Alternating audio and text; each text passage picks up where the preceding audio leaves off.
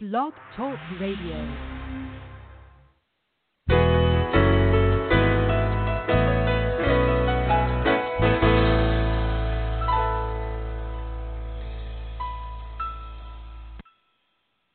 Good morning, everyone. This is Johnny Tan, author of From My Mama's Kitchen Food for the Soul Recipes for Living. Welcome to From My Mama's Kitchen Talk radio show. My guest for this morning is Dr. Winfried Sedhoff. He is a family physician specializing in mental health and is currently working in Brisbane, Australia. Dr. Winfried is also the author of three books that lay foundations for better relationships, communities, and ultimately a better world. In his early 20s, Dr. Winfried faced a life threatening personal crisis that sent him into self imposed isolation. Over a 12 month internal quest, he discovered answers to his plight and uncovered a sense of genuine self.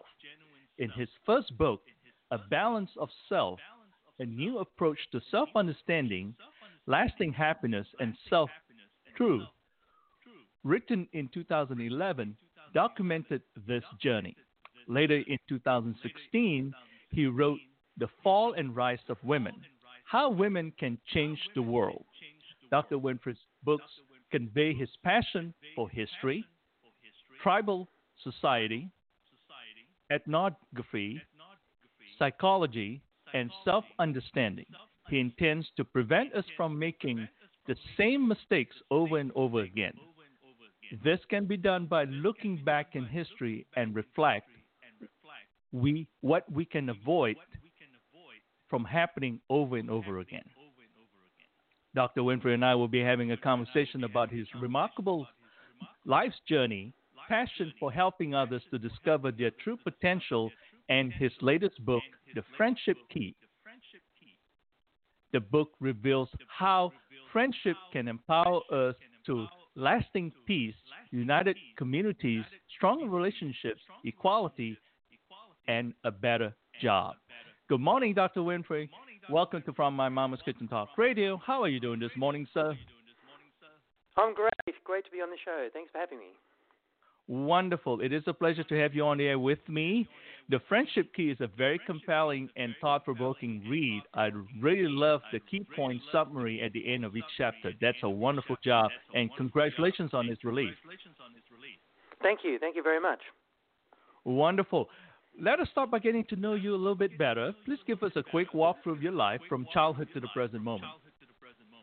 Okay, well, uh, in short, um, I'm basically the son of uh, I'm son of immigrants. So my parents uh, migrated from Germany to Australia when I was about two years old, and Mhm. it's one of those stories where they were quite poor, and they, as my father often reminds me, they had less than a few hundred dollars to their name when they arrived, and then they built themselves a life here, and mainly in a, a large country town, which is a place called Albury.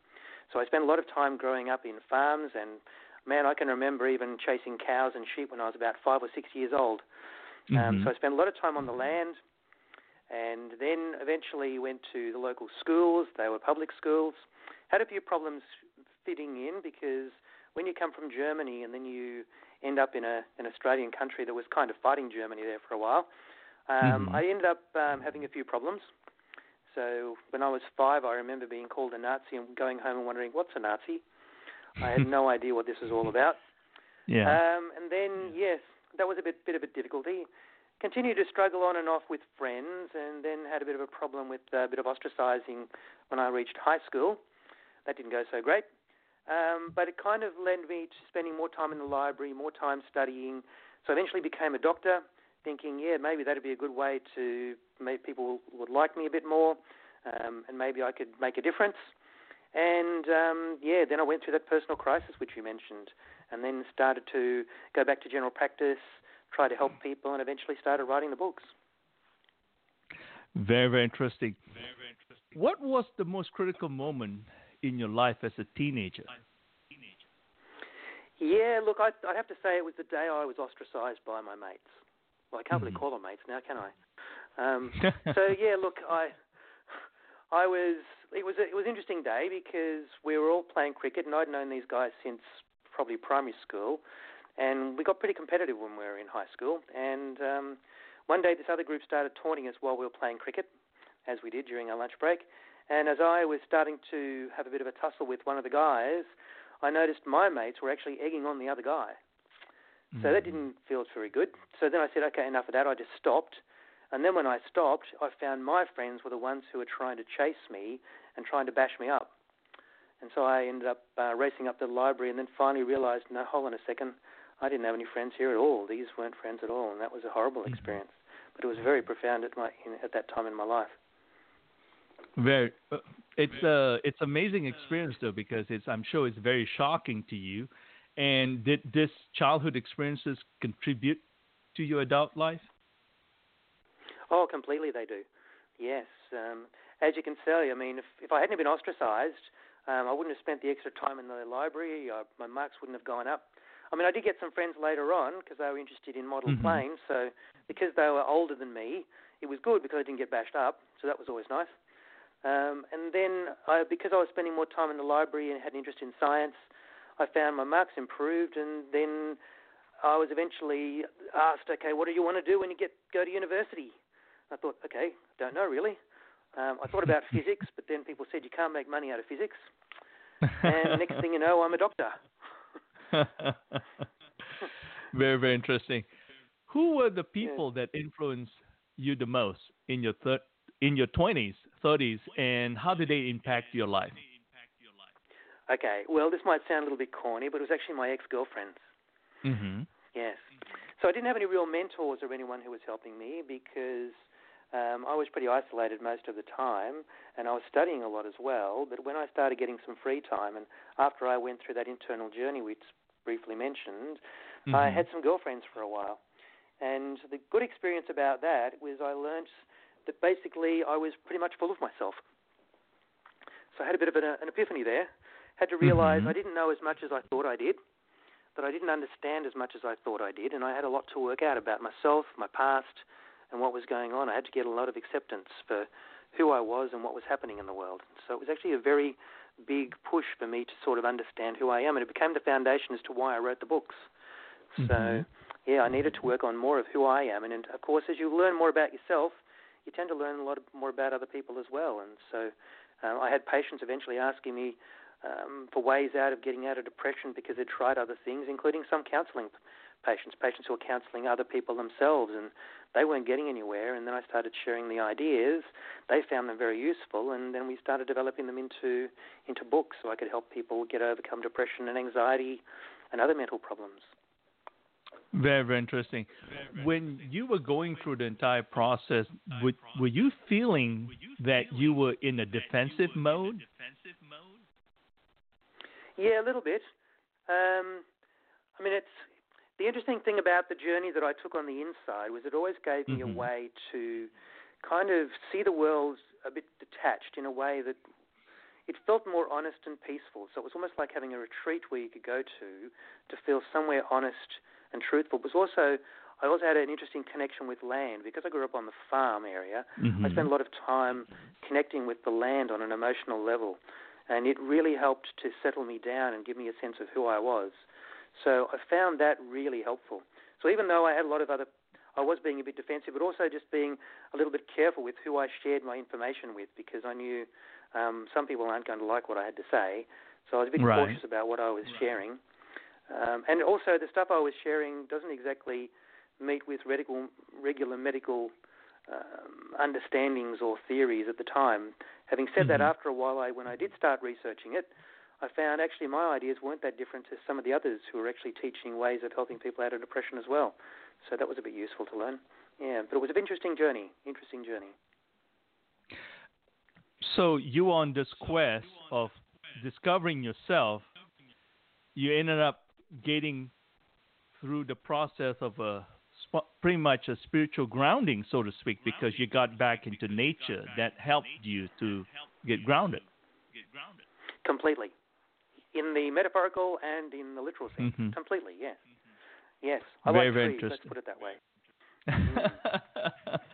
That's wonderful, though. I think you know this is the kind of thing that, uh, unfortunately, a lot of people. Uh, I live in the metropolitan area here in Dallas, Texas, and I'm sure in big cities in Brisbane as well as Sydney and Adelaide and all the big cities in Australia. If you are born and raised, somehow, if you have not gone out to the countryside, you really have deprived yourself the true connection with nature. Oh, yes, very much so. And it's an amazing connection, particularly if you develop a an emotional connection to it. So you sort of get this feeling of extending yourself into it and understanding it in a different way. And look, I'll be honest, the only the closest I found to that was reading about how indigenous cultures lived with nature mm-hmm. as well. So it's it's very interesting the connection they had with nature as well. And it's yeah, it's it's very difficult to explain unless you actually go through it. Yeah. Mm-hmm. Very very interesting. Very so, interesting. what led you to the power of friendship? Yeah, well, actually, it was a bit of a two-step process, really. Two little epiphanies, really. Um, the first one was understanding depression in terms of basic human desires. Mm-hmm. Um, and actually, that was um, I was writing another book at the time when I came across that, and I was just imagining a science fiction book where a, a society actually knew themselves pretty well. And over the town hall or the hall where community hall where they all met, because it was a very social community, were three words: self, family, and community, all linked together in a nice triangle. And that then started me thinking that maybe we could look a bit more at the desire component of this, because when I did my internal quest, one of the things I looked at was our fears and how they motivate us, but also desires as well. And so I found that little model there of self, family, community to be a great summary of basic human desires. And by basic human desires, I mean these are the desires that drive us, that we all have as human beings, to help survive in nature. So desires for hunger, thirst, need for shelter, company to have families, those kinds of things. And the big surprise for me was I learned that if we actually satisfy these and we feel like we're doing getting getting them met in some way, then we actually tend to feel pretty good, even if we just imagine we will. Okay, mm-hmm. even if we just dream somehow in the future these needs will be met, we can actually feel really good, and it actually gives us hope. It gives us drive and purpose and all that kind of things and meaning. But if we don't satisfy them or we see we won't, then we can actually feel really, really bad. And I actually now use that as a foundation for helping to people get out of depression, and it tends mm-hmm. to work pretty well. Um, and then I also discovered while I was looking at that, going back through history, I tried to understand how did this all go crazy. I mean, we had tribal societies that mm-hmm. particularly mm-hmm. were revering women. So I wanted to know what happened there because women aren't exactly treated very well these days. Mm-hmm. And eventually I realized um, friendship had fallen. Our friendship had actually become was had gone from being in tribal societies to being what kept us strong, kept us together, made us feel safe and secure, to now living in societies where we're competitors. We don't value friendship very much at all. So I wondered what had happened. I mean, what crazy stuff had gone on. And then I realized, hold on a second, the thing that changed was farming. Now, I don't like bagging farming because I come from farming and I think farming's good, but mm-hmm, farming mm-hmm. sort of brought up a couple of new desires, few desires we didn't have before, like desires for wealth. We had desires. We didn't have desires for wealth before then because we didn't need to hoard everything. We didn't have to worry about the seasons. But when you're a farmer, you need to have extra, and that desire for wealth grows. And then we, I, I realized we also develop associated desires for status and power, so we can keep the wealth that we have.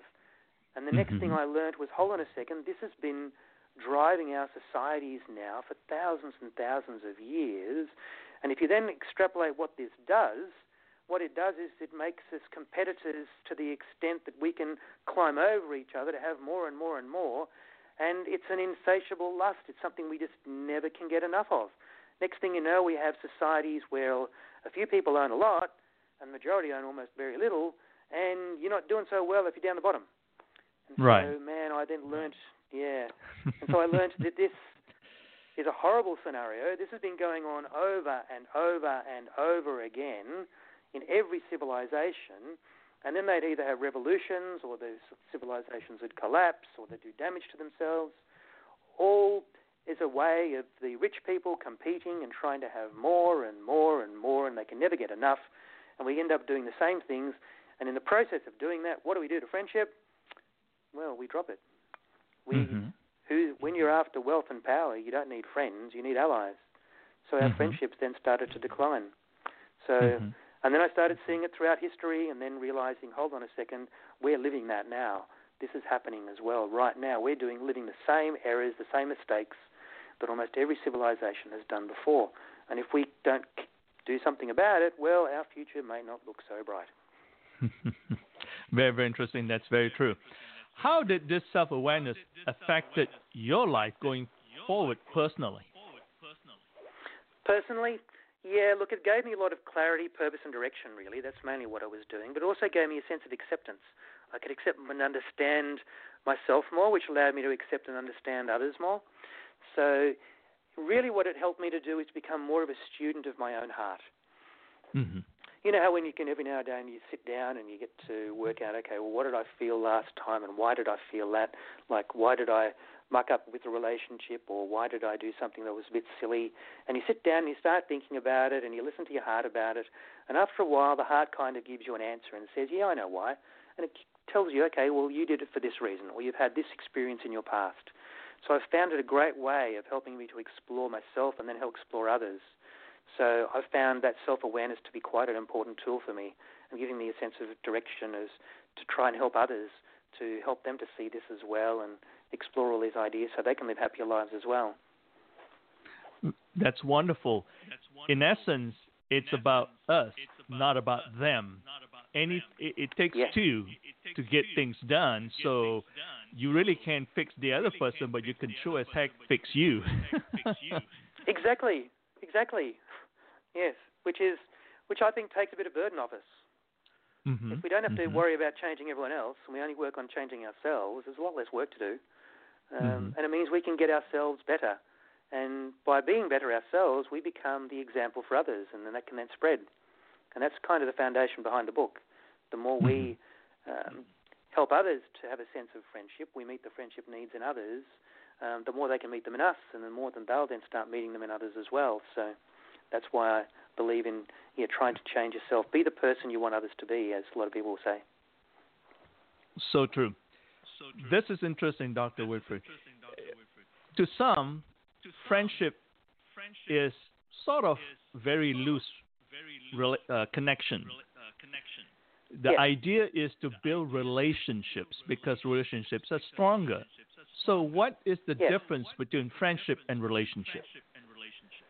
Okay, well, it, it kind of depends. I mean, if we're talking about an interpersonal relationship, I have a little bit of a saying on that that I've developed, and that Mhm. is, to me, it comes down to love. And love, and to me, friendship is the garden bed from which love grows.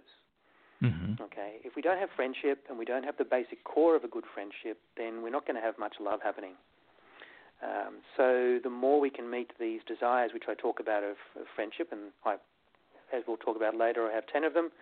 The more we have this Mhm. wonderful environment where we start to love each other, and then we can start developing closer relationships with each other. Um, ones where we feel safe, secure. We know the other person's got our back. We know have people who can support us, listen to us um, once again, you know, feel like we've got a sense of community and people around us who really care. And I mean, how many of us at the moment really can say we've got that?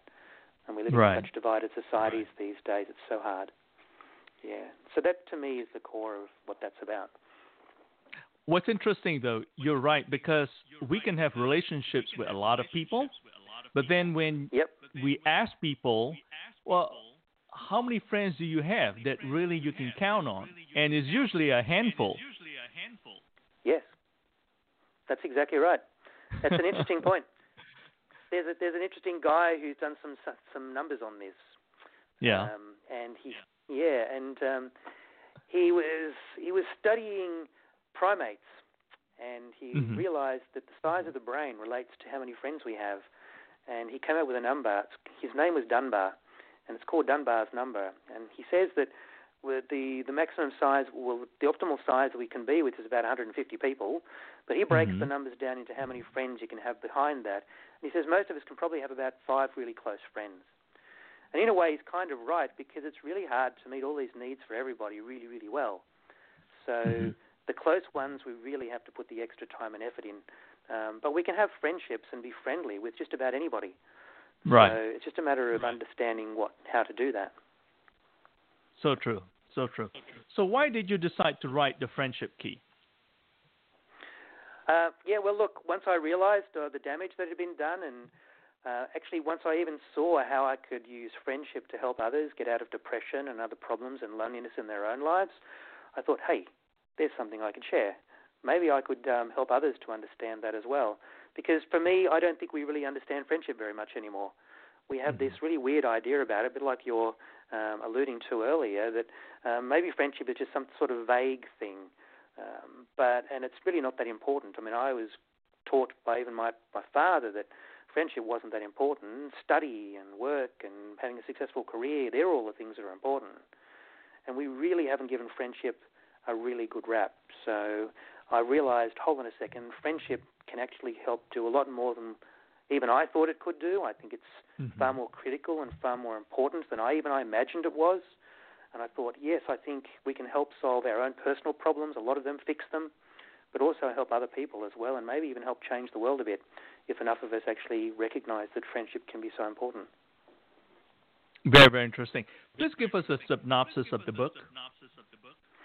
Yeah, so look, I break the book into two main parts. The first one is just basically say that these are the problems, how did friendship fall, how important it is, and why we need to focus on it more, and the damage that it has done, how it's led to creation of empires and massive inequality and massive poverty and and poor relationships, families breaking down, hatred, prejudice, slavery, all those kinds of things.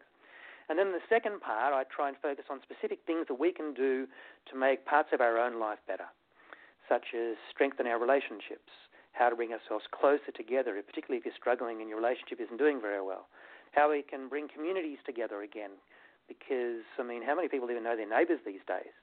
Right. And then also how we can improve business, how we can improve our job prospects so we can get a better job, how we can create businesses that thrive and are internationally competitive, and even how we can improve our government so we can take them back. Because democracy is is probably the best form of government that meets the friendship needs. Um, so it, the aim is to try and work on basic principles that we can use, that we can apply to all of these areas of our life to help us make those positive changes. So true. By the way, you're listening to From My Mama's Kitchen Talk Radio. Our podcasts are available on Apple's iTunes, Stitcher Radio, Blubrry Podcasting, TuneIn Radio, Mixcloud, and Google Play. I'm Johnny Tan, your host, and my guest for this morning is Dr. Winfried Sedhoff. He is a family physician specializing in mental health and is currently working in Brisbane, Australia.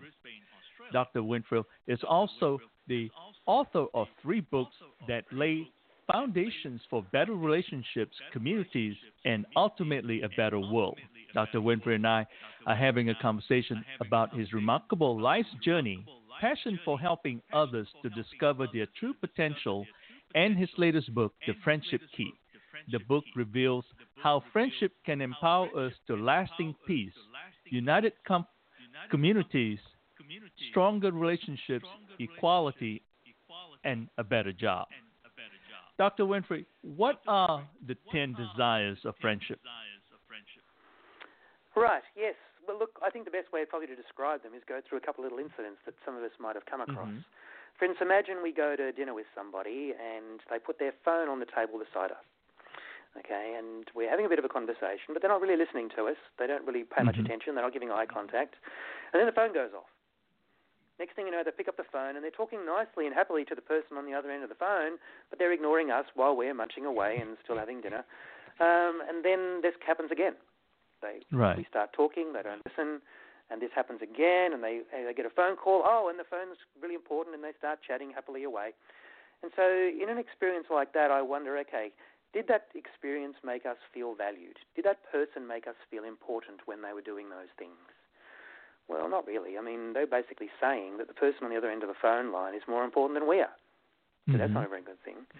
Did they make us feel noticed? In other words, were they really noticing and paying attention to us? Well, not really. I mean, they were more interested in either their meal or waiting for the phone call, so that wasn't a very good thing. And then, did they make us feel heard? Were they really listening to us? Did they try and give us some indication that they were empathizing with us? Well, no, they didn't do that either. Okay, and that was that's one of the important needs as well. So then, did they make us feel respected? Well, no, not really. I mean, they were treating other people on the phone as being more important than us, and we were sort of put on the sidelines. Um, and so there, these are some of the basic needs that I just describe or desires. So the 10 that I list, uh, we all want to feel valued. We want to feel noticed. We don't like being ignored. We want to be appreciated for who we are. Nobody likes to be treated like a piece of furniture. I mean, it's a bit mm-hmm. like coming home and thinking, "Hi, dear, you're here again. Great. All right. yep. You can go to your office. Bye." Um, it's we we all want to feel appreciated for what we do. We like to feel what we're important in what we do. We want to have have other people listen to our story. That is so important for us. But we don't just tend to do that very much anymore. And number five, I list as sameness. Sameness for me is look, we tend to bond people who are similar to us. Um, yeah. Similar ideals, yeah. similar morals, those kinds of things. Um, so if we want to create a friendship, we just focus on similarities. We focus on the things we have in common, even if it's the things that we both hate together, like political parties, if we want to go down that direction. Uh, mm-hmm. Then we all like to be validated and we like to feel respected, as we mentioned before. We all want to be cared for, particularly if we're ill. We want to be supported in our endeavours, and of course, being together is part of feeling protected. So that's the last one. Uh, in the end, we come together as groups because we want to know the other person's got our back. So that's a summary of the basic desires, and in the book I sort of explain what they are, how to meet them in different life circumstances, but also within each of those areas, such as at work, um, as managers, with staff, and a couple of chapters are devoted specifically to relationships, how we can use those to help enhance our relationships so we have more fulfilling and stable relationships.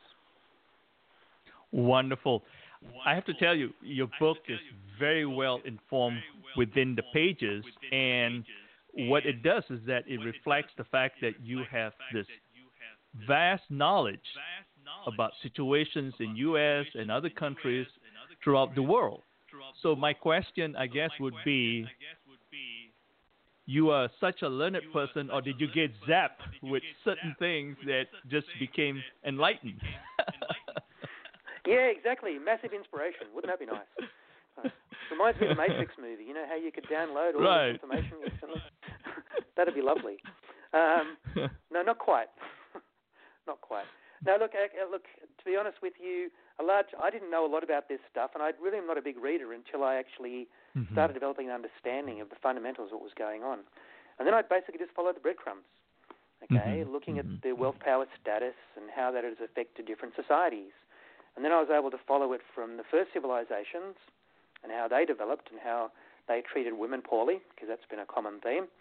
And then I followed them through to how they created empires, and then how the rich people in the empires would fight against each other. It wasn't right. the poor people who were doing it; right. it was just the rich people. And then, the, of course, the rich people were using the poor people to fight for them. Right. Then I saw that from then how the British had developed, let a huge company develop, the biggest company of its time in the 17, 16, 17th and 1800s, called the British East India Company. How that company right. actually took over right. almost a whole country, which just boggles my mind still. How it had more troops than many countries had in the 1800s, it had over 270,000 troops, which still boggles my mind. And then how that then formed the foundation of the Great British Empire that lasted for quite some time. And of mm-hmm. course, following on from that empire, we have other empires that have formed along the way. And now we've got the empires that we have today, including the United States, China, Russia, and so on and so forth. And we still have these rich people who are competing with each other mm-hmm. and mm-hmm. still trying to get what everybody else has and trying to have more and more and more at everyone else's expense. And right. so, yeah, learning along the way how that all worked, learning about how tribes were a, a contrast to that because tribes didn't have those problems.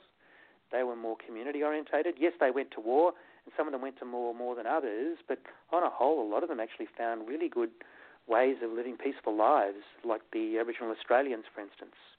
They hardly had any wars at all, so they did quite well for 60 to 70,000 years. So it's quite a contrast to what we did. So, yeah, just by being interested in learning how our desires have impacted the world, I was able to learn a lot about it. And of course, it helped that when I grew up, um, I watched a lot of TV shows from the US. So I kind of feel like a US citizen, really. I mean, you know, watching the Flintstones, the Jetsons, right. Hillbillies, all of those kind of things. Yeah, so yeah. pretty close attachment, I'm afraid. What's interesting, though, curiosity had led you to who you are today because there's a lot of things that we can talk about. You know, there's watching t- a show and that's really watching a show because you are getting a lot of wonderful information rather than just being entertained. Yes, very much so. Yes, and um, looking a little bit beyond what we normally see. Yes, trying to understand the people, the writing, the characters, um, the underlying drives, the desires, and seeing how how it all fits. Um, and actually, I've I've used some of that experience to write a little sci-fi book recently, one uh, based on mm-hmm. the friendship desires. So yeah, it gives you an interesting way of trying to understand yourself and people. Um, and so yeah, TV shows are very interesting. Um, still watch them occasionally, Bugs Bunny, all those kinds of things. But yeah, you see them differently now when you're older. Yeah. so true. Yeah. That's true. That's true. Where are we globally concerning the 10 desires of friendship from an individual perspective? Okay, well, if I was to summarize it, I'd say we're down the toilet, which doesn't sound very nice.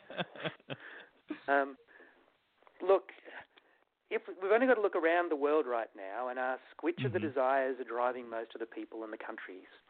Is it to acquire more wealth, status, and power, or is it so that we can actually be friends with each other? and responsible. Because we can have enormous prosperity if we were treating each other with respect and treating each other with care and kindness. But we're not doing that. Mm-hmm. So to me, when the wealth, power, and status desires take over the world, they pretty much always suppress friendship. And a simple reason for that is, and that is, if you're trying to get to the top and you want more wealth and you want more power, you don't want friends. Because the, with, when you're friends with someone, you share. And if you're trying to get to the top, you can't afford to share. So mm-hmm. as soon as we have strong desires for wealth, status, and power, or just even wealth and power, friendship just goes out the toilet. So I look at all the world at the moment, and I see how divided it is, and I see what how the wealth own most of the wealth of the world at the moment, and it's going up, particularly since the global financial crisis, um, right. and how the poor are still doing so terribly. Um, and I know you've got a big problem there in the United States with that still. Mm-hmm. All right um, particularly with healthcare and things. And I'm thinking, if friendship mm-hmm. was important, would would healthcare be universal? Absolutely, it would be. Okay, would um, there be more jobs? Well, there would be because the rich people wouldn't pay themselves such huge salaries at everyone else's expense. And if there was more money um, given to the workers, that'd be more money to spend, which means you can have more jobs. So you can then have a more prosperous society with more stable jobs and, and more people who are happy. So I look around the world and see this division of wealth and and all the conflict that's going on, and I think, yeah, look, if there was one thing I'd have to diagnose it, being a doctor, I like to diagnose things, it would have to be that we're suffering a friendship deficiency right now, a bit like a mm-hmm. vitamin C deficiency. um, and unless we correct that deficiency, uh, it's going to make us very, very sick, and we're already sick. Just a matter of how much more sick do we want to get, and how much longer is it going to take us before we actually realize this is the problem and that we can actually fix it pretty simply. And just because it's a simple solution, of course, doesn't necessarily mean it's a bad one. Um, but yeah, it's just it's real disheartening to see that yeah the world has changed in such horrible ways for such simple reasons that we still have only barely even touched and started to recognize. Very, very interesting perspective. How about from a political standpoint of view? Yeah, politics is interesting, isn't it? We can talk about that all day. um, yeah, look, politics is, is fascinating for me because to me the fundamentals come down to what is the best form of government that meets our friendship needs. And the classic one that comes out here is democracy. But the more democratic, the better. Why? Because in a democracy, we feel heard. We're also respected. We're not treated like we're inferiors. So there's no aristocracy who, or authoritarianism who's going to, you know, press us down and push us down into some sort of lower place. No one to treat us like slaves. So to dem- democracy to me is the ultimate way of meeting our friendship needs. Um, but the problem with democracy is democracy is weak. When we are under threat, when our maybe we're not making enough money, or our standard of living is going down, or we feel afraid, maybe because our country's under attack, or whatever it might be, we have this simple response that we do, and even when we were tribal, and that is we give up our need to be valued and heard so other people can lead us because that's what we did when we were tribal. We would let the people who were good at fighting um, mm-hmm. guide us and show us what to do because then we could fight with one mind and then we'd be better coordinated and better able to win. But unfortunately, that very same problem, that same response, works against us in a democracy when we start finding that our salary is going down or we're struggling more because we start looking to authoritarian figures for solutions. But then we just start giving up our democracy. Mm-hmm. And next thing you know, you start having right wing groups and authoritarian groups saying, yes, we need to be harder and we need to fight more because we're losing all this stuff without realizing, hold on a second, the reason this is happening is because we're trying to find the solution in, in giving each other more wealth, and that seems to be the solution. When ultimately the real solution is helping each other so we don't need as much wealth. But yes, we can all, all be prosperous at the same time. So it's like we've been hoodwinked into believing something, our solution, really isn't a solution at all, and it's just making us worse and worse. Next thing you know, politics is becoming right and left, um, and the rich people are trying to get more and more money, and the poor people are trying to say, hold on, you rich people aren't treating us very well. Um, can't you just give us a bit of kindness here? And next thing you know, you've got um, both sides fighting each other, and it just becomes a, a terrible mess. To me, what I like about friendship is friendship can stand above all of the politics. Because, as we've mentioned even off air, there's a fundamental basic behind all of us. We all want the same stuff. Mm-hmm.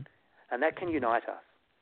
Okay? We don't have to let politics divide us. And my concern is if we don't let friendship become an important part of our lives, yes, we might left, let left wing groups, they might have more of an impact for a while, but while the wealth, power, and status is so strong among so many people, man, we are going to be fighting it a long time, and it's a good chance of it coming back again, as it has in the past. So, what I'm interested in is what you described at the very beginning. How can we stop this cycle? And unless we make friendship more important than making money, and we see that that's really just not working for us, until we do that, we are going to go through the same cycle over and over and over again. And of course, my concern is that we then do it so badly that we not only destroy our natural world, which we're doing, uh, and poisoning it, which we're doing, but also then maybe have a nuclear war. Because that's how mm-hmm. we're going right now. We are getting so bad that we're about to fight major wars. And mm-hmm. I would rather that not happen. Yeah. That's true, though, what you were talking about. I had a conversation with a group a week ago and one of the things we talk about, which is interesting, is that we are on the verge of World War III in a way. In many ways, the the brush fires are already there from economic uh, warfare, right? And Completely. it's sad because it, it is really sad because we do need uh, uh, such a big event like that to unite people but having said that, yeah. we are living in the 21st century, and it will be very interesting to see how we can get all united against an alien invasion. And I'm talking about aliens from outer space here. then humanity comes together and realize that in the end, we are all wired for survival. Yes. Yes. And look, I, I, I have the same issue. Okay, I'm wondering mm-hmm. what is it going to take for us to wake up to ourselves and realize what we're doing isn't working, but also to look outside the square we've been looking in. Mm-hmm. We've been trying to think that the solutions are always the same thing over and over and over again. And we end up, it's like communism. Communism was going to be a solution to capitalism. And capitalism is simply about private individuals and companies making a profit. Now, I have no problem with capitalism per se. What I have a problem with is where the profit goes. Uh, right. We could have a very, we could have a wonderful, friendly capitalism, where the money is shared more. We have more cooperatives, more people who are sharing the money with wages and, and having better businesses. And that's what I found when I was researching the book. There are companies that do that already. We could have that kind of stuff, lifestyle already, and we could stop our own companies going into other countries and sort of pillaging them. In other words, mm-hmm. Mm-hmm. taking all their resources for for a pittance and not allowing the other people to develop their own businesses, their own companies, and their own improve their own standard of living. We could do all of that, and we could do that tomorrow, but we're deciding not to. And what it's leading to is, like you say, we're getting a lot of uh, pushback now, and people are fighting. Mm-hmm. I actually have an, an interesting question I sometimes ask, and that is, when was the last time we fought a war that actually was about increasing our land, our water, or our food supply? And to be honest, I can't think of one. Okay, mm-hmm. it's always been about the rich people trying to compete with the other country's rich people. Mm-hmm. So mm-hmm. we just keep letting them fight, and then how far are we going to let this go before we actually say enough is enough? okay, and say, look, this isn't working because if we don't do something soon, if we have to wait for a nuclear war, then who knows how many of us are actually going to survive? And that would be horrible. And of course, unless you're Elon Musk and you've got a nice spaceship to Mars, um, we might be struggling. Right, right. That's true. Yes. Why is learning from indigenous cultures important in our journey to better understand what friendship is all about? Yeah, look, indigenous cultures have taught me a lot. Um, and look, I grew up with a bit of a bias. I was always taught that they were pretty hopeless. Um, technologically, they were terrible. Their belief systems were primitive, and yeah, they were, doing, were not not so great. We shouldn't be listening to them. But since I've understood the balance of self model, which is the foundations of understanding our basic human desires, I've looked at them completely differently with a massive amount of respect. Most indigenous cultures know how to satisfy our basic human desires probably better than any other culture or civilization I have known. So they certainly know how to be friends. In a, the original Aboriginal Australian culture, for Mm-hmm. Um, they have a very strong community base. There was a study done recently here, done by one of the banks, to find out why don't they have more wealth. And as they started examining it, they realized the reason was whenever they had any money, they would share it with others. Mhm. Okay, so if anybody else needed a bit of help, they'd immediately give it to other people because they're largely community driven. So, yes, they may not get rich that way, but they're happier as people in a community if they have the community spirit.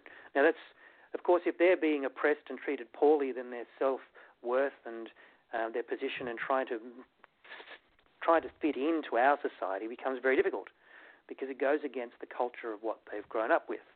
But they are largely about um, value, respect, caring, having close friends and community. I mean, even the women were regarded as custodians of their community, so they would unite communities. And the other example I like to use is actually out of the United States.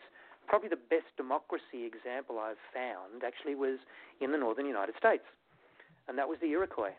The Iroquois Nation, or a confederacy, depending on how you want to uh, describe them, Mhm. were set up probably in about the 1400s by a guy called the Great Peacemaker. And under, with the help of another one of the leaders called Hiawatha, they were able to create a, a council of about 50 members. Now, the fascinating thing about the council was the chair at each of the council, where all of these members sat, um, was owned by the women, the clans of the women.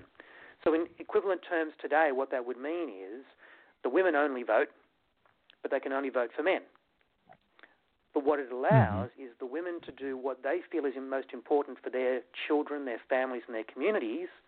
They can still have an influence over what the men do, and if at any point in time they think the men are crossing the line, like they're going to war when they shouldn't, or they're doing something that's against the will of the people and it might work against them, great. Then they pull them out of their seat. They put someone else in who's more likely to listen to their to their wisdom.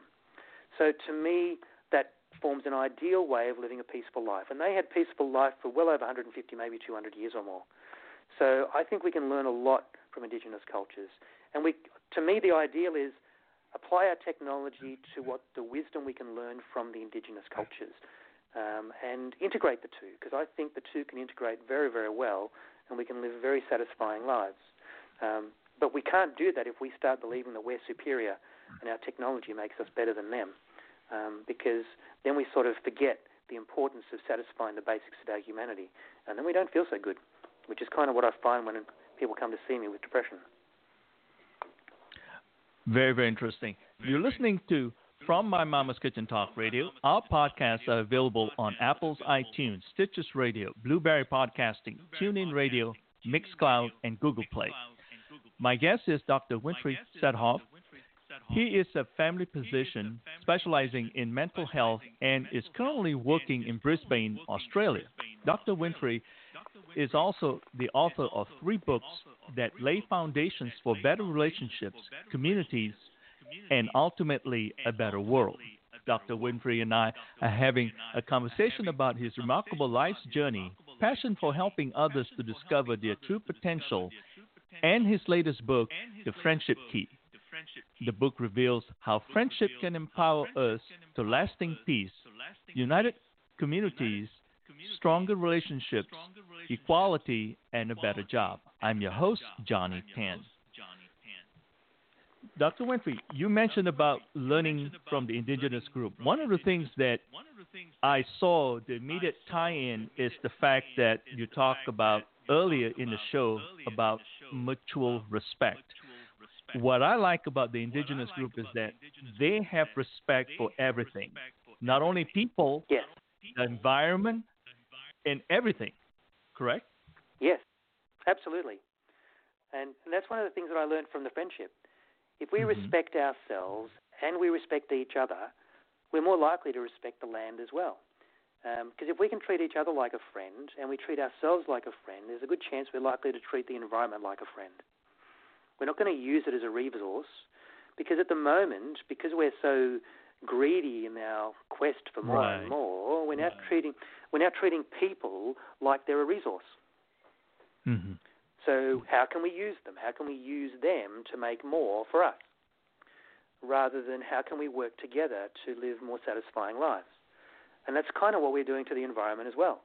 We're treating it simply as a resource rather than being part of us. And that's what I liked about the indigenous cultures is they were so connected to the land, they felt the land was a part of them. And I kind of relate to that because it fits in with my history of where I came from and in my country upbringing.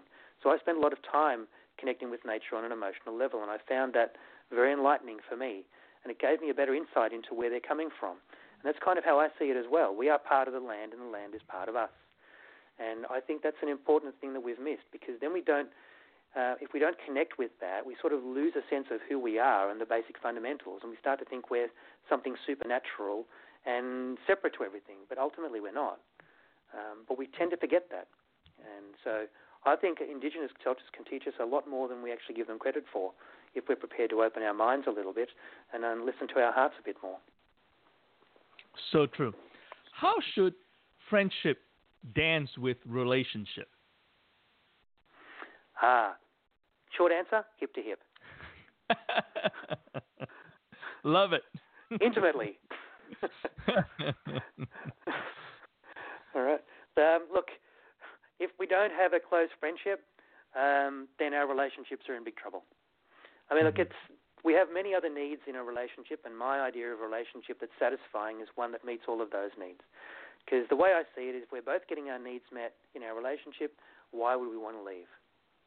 But it also means we'll have a satisfying, stable relationship. And to me, friendship is the core in that. So that's why I devote the extra couple of chapters in the book to try Mhm. and help people meet that in a way that makes each other attractive to each other and can enhance our attraction as well as our friendship and bring us closer together. And I think that's essential for us to have wonderful, satisfying, and close relationships. So true. What is your concept of a united community? All right. In simple terms, once again, I like my tribe. Like I said, I Mhm. wasn't always big on tribes, but I am now. And to me, it's about those qualities that you mentioned before. So part of it to me is about accepting and welcoming individuality. It means it's founded on a on the premise of respect, mutual respect and tolerance, um, caring and supporting for each other no matter what, and protecting each other and knowing each other has got our back. And essentially, for me, a community is really about staying together cl- and close enough and communicating together enough so that we can actually develop those components. Because I learnt while researching the book that the average American will basically move house 11 times in their lifetime. And I'm wondering, how are we going to develop close communities if we keep moving everywhere? Um, and then we build the houses that are so close to each other, but we never have anything that faces each other. So there's no common areas to meet. Um, Mhm. And I have a there's a great diagram in there about a guy, an architect from Malaysia, who's developed suburbs that enhance community. So friendship can actually create an enormous amount of community that is respectful and caring um, and, and united. So we know that the people will be there when we need them. And I think that's very important and very missing right now. I agree. What's interesting also, you're right. You hit in terms of let's start with the family unit, and then it takes a community. The unit, the the family unit builds a community, and then it takes the community to build the government. Correct. Exactly. So the more we interact with each other as friends, the more we're going to discuss what's happening, the more we can then vote together and have a greater influence and create the government. We keep forgetting that we are the government.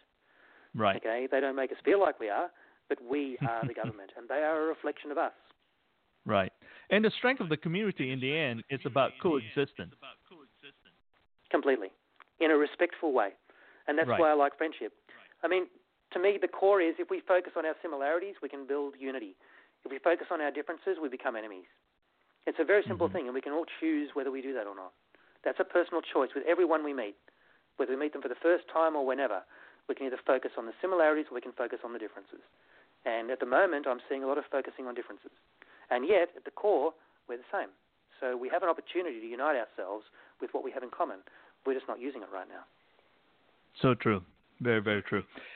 In reading your book on the section about business, one of the things that I got from it was it reminded me when I was chief operating officer for my company years ago, and how my relationship, perhaps in this case, you're talking about building friendship with fellow vendors. We came up with the concept of desired profit. So everybody is entitled to make a certain amount of profit.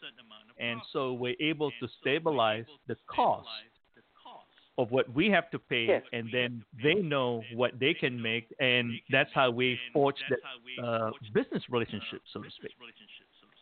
Very much so, which sounds a lot like a cooperative. Mhm. Mhm. So true. Yeah, and absolutely. Look, um, this, look, I was never really big on business, to be honest. But the more I looked at it, the more I realized look, friendship can tr- virtually transform our way of doing business, and in a good mm-hmm. way too, of course. I mean, right if we're struggling to find a find a job, it can help us to get the personal skills so that people want to buy things from us. So it can help us to get a better job.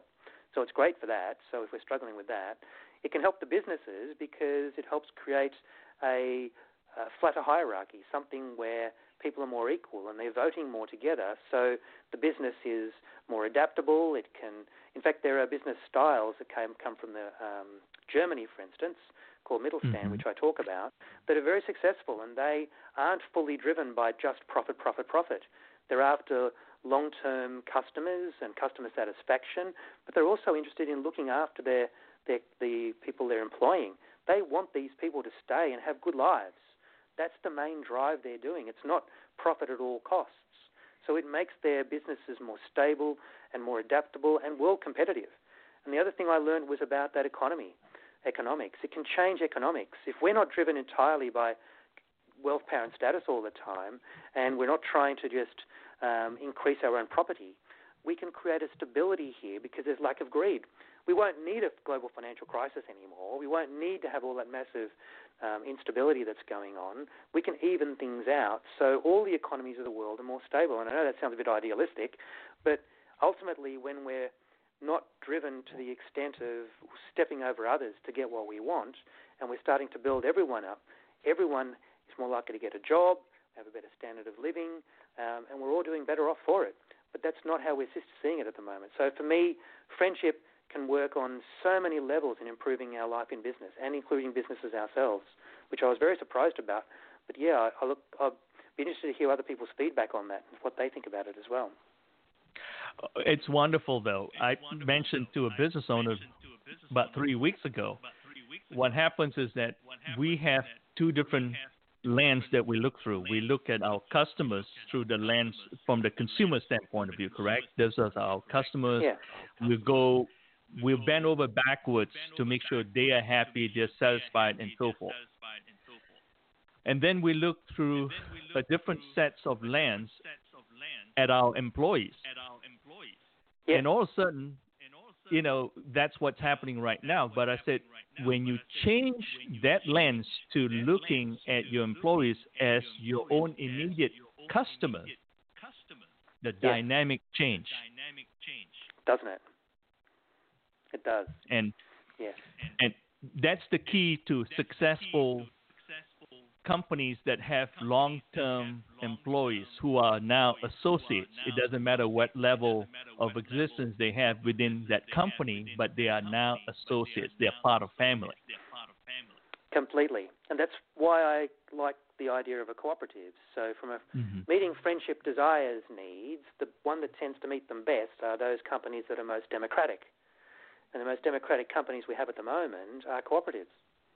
Right. different types of Right. cooperatives, but all of them, because you uh, have a, a uh, an interest in the company, you have a vote, and everybody has an equal vote, no matter how much they own in the company. Right. So your managers can't suddenly give themselves a bonus that is 200 or more times that of the the person on the floor. Okay? Right. We have to balance it all out, um, and so then everyone has to be treated with respect because everyone is each other's employee and employer, right. which I That's find correct. very helpful. So yeah, so it's similar to model what you're describing, and so I Mhm. think Mhm. Friendship apply, can be applied to managers because managers can learn how to deal with their staff better so they can get better results. Um, the staff can learn to get on better with each other, and I teach people how they can do that in the book. And you can get on better with your customers because we're more likely to buy from a friend, certainly, than we are from an enemy. So if you Right. learn how to do that, you've got Right. a better chance of being able to sell and have So a true. successful business. Very true. What would you like for the readers to gain from reading The Friendship Key? Well, look, the main parts are two things: hope, because I think there's a lack of hope right now. Um, that there is a better way and a better future, but also more personally answers. I mean, look, a lot of people have got ideas about and solutions out there, but I think friendship's got a slightly different approach that I think is going to be worth considering. So I would like them to consider maybe considering friendship as a way of fixing what their personal problems, but maybe also because we're helping our personal problems, maybe also then helping the world's problems. All right, but all by just trying to do something very simple, and that is put friendship as a priority. And I think that would be a, a very useful thing. Wonderful. Where can someone go to get more information about you, your books, and keep up with your latest happenings? Yeah, so I have a web page. So if you just type in my name without the doctor, so Winfried Sedhoff, which you alluded to earlier, dot com, and I've got a web page there. They can keep an eye on that, or they can go to Facebook and look up the Friendship Key. It's on there as well, and um, and find out what's going on. Wonderful. Wonderful. What is next for you? What is next for you? Well, at the moment, I'm working on a little bit of sci-fi, which I kind of alluded to earlier. So, trying to get a vision out there of what this kind of life can look like, and how to apply it. So, I find science fiction is very good for that. So, I've been writing a bit of that, but I'd love to do some more talking and sharing the ideas. And if people are interested, yes, I'd love to go and talk, and maybe do some travel in the United States to share the ideas. If enough people are interested, that would be nice too. That's terrific. Any last words on the Friendship Key? Yeah, look, to me, ultimately, the friendship key is about us remembering to be human, remembering that we're social beings, and that friendship is actually far more important than we give it credit for. Uh, all I'm asking is that we maybe reconsider it and see that friendship may be a little bit different to what we've been taught, and that it can actually give us a level of satisfaction in life that maybe we've been missing for too long, and give us a hope that we've also been missing. So I'm hoping that people might consider it um, because I think it can actually make more of a change to our world than we may be giving it credit for. How has writing the book impacted you personally? Um, well, it, it certainly made me uh, look at friendship differently. Um, doesn't necessarily mean I've got more friends, um, but it's it certainly made me appreciate what is there more. Um, yeah. And yeah, uh, I found that very helpful. Um, and yeah, being able to get on with others and share these experiences like we're sharing with you, which I found very helpful. Yeah, it's great to have that ability to be able to chat with someone like yourself. Fantastic. By the way, as we're coming close to the end of the shower, since our show is about people, family, and living life, would you like to share a recipe for living with our listeners this morning? Okay. Um, well, I'm not really good at cooking, but my recipe would be more about slowing down, listening more to the depths of our heart, because if we can start to learn to do that, um, we can find a large part of us that can help satisfy and guide us. And of course, within that is the friendship. We will find a sense of wanting to be friends with others. So, in the essence, my recipe would be how to try to be human. Just learn to listen to ourselves, listen to our heart more, learn past our fears, look past our fears and our pains, learn from them, and then just learn how to be better human beings. And that to me is the recipe for life. Just be human. Beautiful. Dr. Winfried, thank you for the great recipe for living and for spending this hour with me on From My Mama's Kitchen Talk Radio. To all our listeners, please join me in three weeks, Tuesday morning, September 24th. My guest will be Amy Newmark, the publisher and editor in chief for Chicken Soup for the Soul. Amy and I will be having a conversation about their latest release, Chicken Soup for the Soul. Think positive, live happy. 101 stories with, about creating your best life. This book is co-authored with Deborah Norville. For additional information about this show and future shows, please go to fmmktalkradio.com. Thank you for listening and have a blessed week. Dr. Winfried, it has been a true pleasure, sir. Thank you again and have a blessed, wonderful day. Thank you. You too. It's been a pleasure. Thank you. Thank you. Bye bye.